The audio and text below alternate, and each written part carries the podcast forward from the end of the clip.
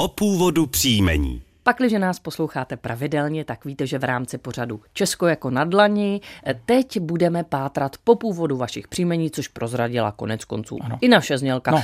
A pak, když nás posloucháte nepravidelně, tak si představíme Iva Bendová. A Mirek Vaňura. No, A je to venku. A tady je první dotaz. Dobrý den, zajímal by mě původ příjmení mých prarodičů Kobza Kobzová. Zjistila jsem si, že kobza je typ struného hudebního nástroje.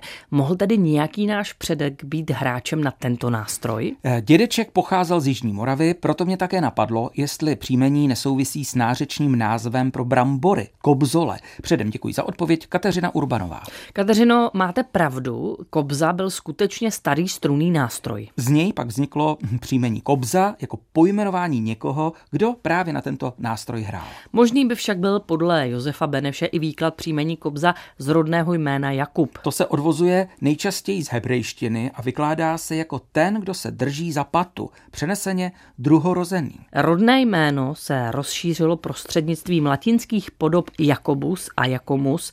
Jeho českou starozákonní podobou je potom Jákob.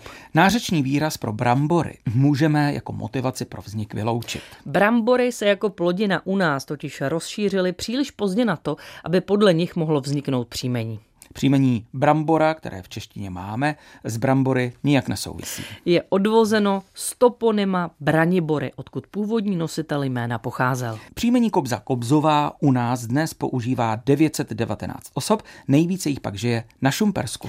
Doufáme, že jsme dnešním vysvětlením potěšili nejenom pisatelku paní Kateřinu, ale i vás ostatní nesoucí příjmení Kobza Kobzová. No a jestli se o svém příjmení chcete také něco dozvědět, napište nám na adresu původ příjmení zavináč rozhlas.cz. Příjemné odpoledne při poslechu dvojky.